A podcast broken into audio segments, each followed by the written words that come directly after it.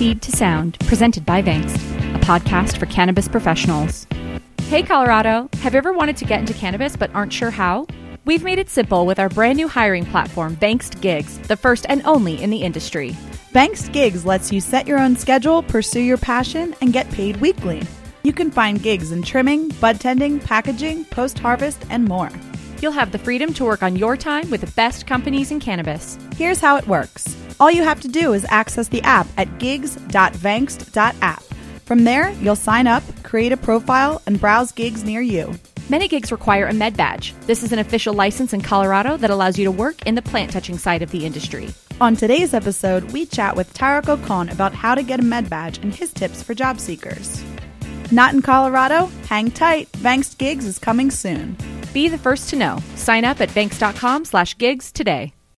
Welcome back to Seed to Sound. Thank you for joining us today. Uh, I've got Tarek Ocon with us uh, with the MED Badge Network. Um, he's going to explain a little bit of how you can get a badge and get in the cannabis industry. Um, my name is Justin Adams. I'm director of our gigs program, so I handle our contract and temporary folks uh, out there in the Colorado area. So I'll kick it over to you, Tarek. Uh, tell us a little bit about yourself and how you got started in the industry. Excellent. Thank you. Thank you for having me. Uh, my name is Tarek Ocon, and I am I guess, the owner and proprietor of MedBadge Help, which is a notary public and record retrieval company that specifically deals with people uh, attaining their support and key badge uh, here in Colorado. The MedBadge stands for the Marijuana Enforcement Division, and that uh, is exclusive to a Colorado statewide uh, application process that allows people to work around products such as cannabis and, and all the fun stuff. nice. Now you you and I have chatted in the past, but how did you get your start in the cannabis industry, or, or how did you fall into this? So in 2010, I moved back from Mexico to the U.S., and I was having a very difficult time finding work. Um, the economy was not the best as it was, and also coming from a, a uh, I guess you would say a gap in the resume, spending five years in Mexico, mm-hmm. uh, created a few barriers that uh, were, were, not making it easy finding work or jobs. Um, so I en- ended up doing basically minimum wage uh, fast food stuff, uh, mm-hmm. struggling, trying to figure out what to do. And I decided that uh, I should just start some type of company um, that if uh, people weren't going to give me a job, I should just start my own job. And I created the uh, Cannabis Community Project, okay. which was a, a, network, a media network of podcasts, mm-hmm. uh, which were exclusively dealing with uh, owners and people of industry. It was an industry based podcast where we'd go around and interview and talk to people about how they got started mm-hmm. in, in, hopes of inspiring other people to be entrepreneurs or just learn how to get their foot into the business. Mm-hmm. So for the first four years, I uh, created about three podcasts over that network and uh, had a fun time doing doing uh, you know going out meeting dispensary owners and businesses and everybody that you would think of is in the industry not just the um, the, the known people like the dispensary owners mm-hmm. Uh, that went for about four years, and then I, I, did what was called a pod fade, where I pod faded out. Mm-hmm. I came to a point where I had I had spoken to all of the people. I was just kind of starting to repeat who mm-hmm. I was mm-hmm. speaking to. Uh, my sponsors were kind of teetering out at that time, mm-hmm. and it mm-hmm. just wasn't going beyond where I had built it. Mm-hmm. And I uh, decided to to adjust my own job search and start looking for other type of work in the cannabis industry. Mm-hmm. So I had been peripherally around the industry doing the podcasting, mm-hmm. and I said, well, why don't I work directly in the industry? Okay. And that's when I discovered you need to be badged, and you had to get this thing called a med badge, and there was a process involved, and you had to pay money and mm-hmm. fill out applications and then I realized that if you're like me, where you don't have the best uh, past, mm-hmm. you have to disclose some criminal records, mm-hmm. which doesn't necessarily uh, disqualify you from the process, but it's part of the process.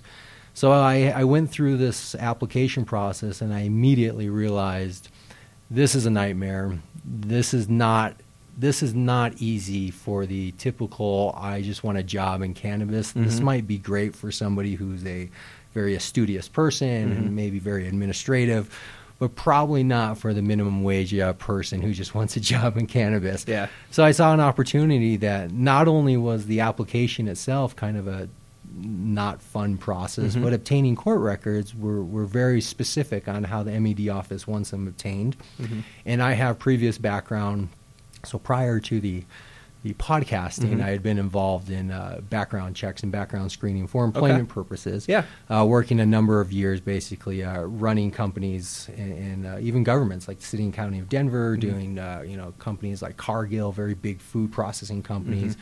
People that are running literally thousands and thousands of applicants a year through, and, and I was basically sitting behind a computer doing background, Background screens and background checks for that. Um, so I knew how to obtain court records, and I knew how to obtain them from the source that they were Mhm. looking for. So I was able to do it, but I instantly saw that this is going to be something that very few people are going to be able to do. Mhm. And that's when I was talking with a friend, and the friend was like, "Hey, we should start a business Mhm. where we help people do applications." I said, Makes "Great." sense. I I ran home. I put together a website. I Mhm. punched out a basic outline, and two and a half weeks later, I never heard from her again, and Yeah. I was basically stranded.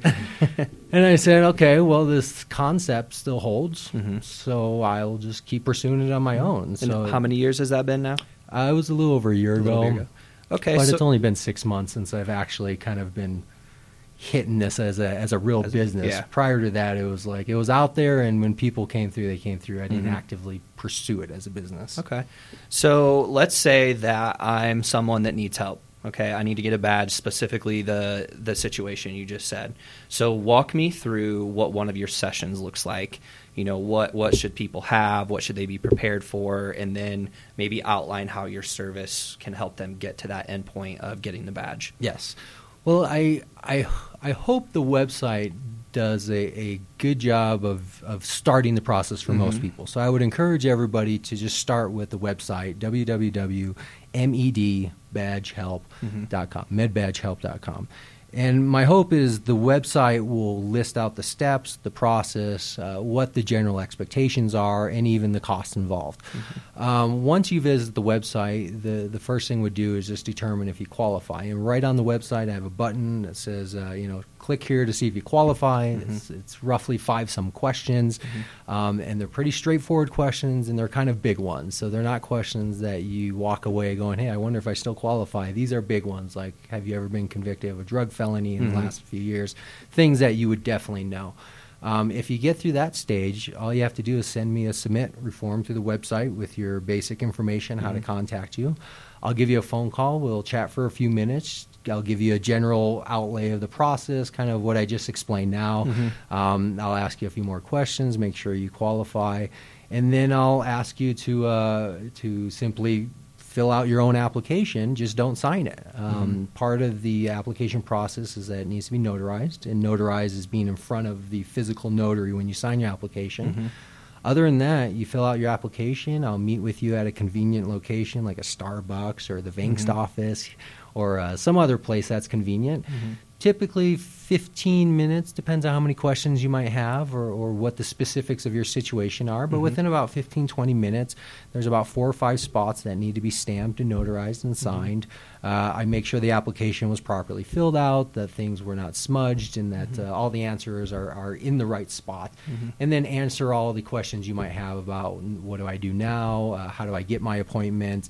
Uh, once I get my appointment, what do I expect when I'm at the office, time wise, money wise? And then once I actually have my badge, what's the next step? Right. So that's that's those are the basics of what I'm wanting to keep Med Badge help at. Okay, so basically you'll you'll help them get all the correct paperwork aligned, get it submitted, and then they'll go for an appointment um, at the MED where this all kind of gets tidied up, and they make a decision on if you can get a badge or not.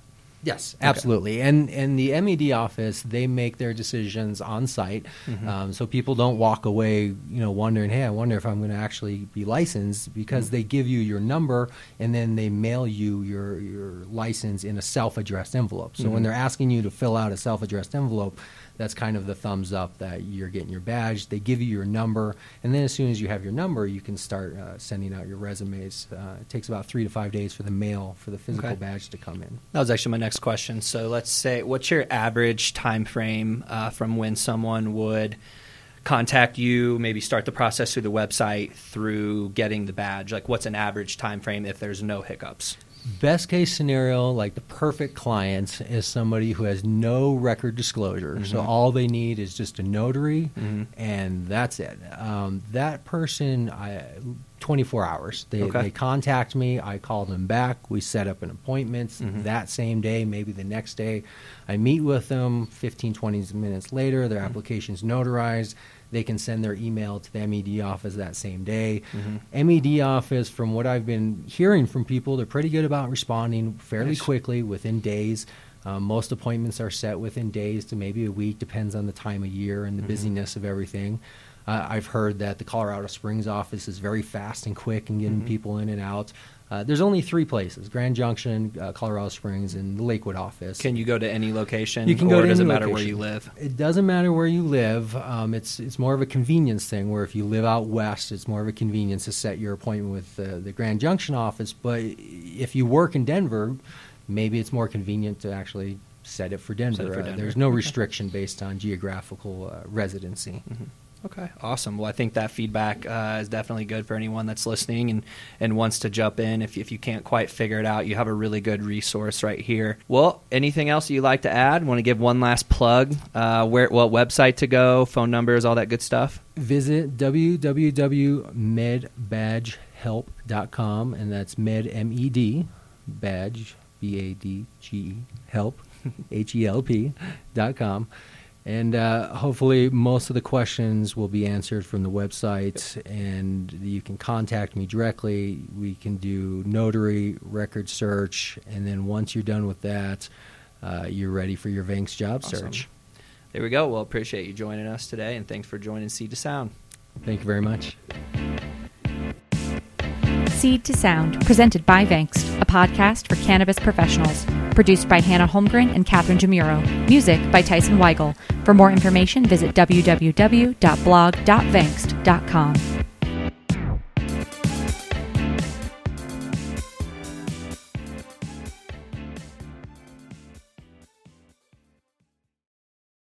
Thanks for listening to today's show. To check out more great cannabis podcasts, go to podconnects.com. Here's a preview of one of our other shows. Hi, y'all. I'm Joe, host of Casually Baked the podcast. If you're curious to explore the highly responsible side of cannabis, farming, and legalization, I'm here to help lighten the stigma and build your canna confidence. Download episodes now of Casually Baked the podcast wherever you listen to podcasts. And journey with me through the evolving cannabis culture and discover how and why people like you are adding cannabis to their wellness toolkit. It's time to get casually baked.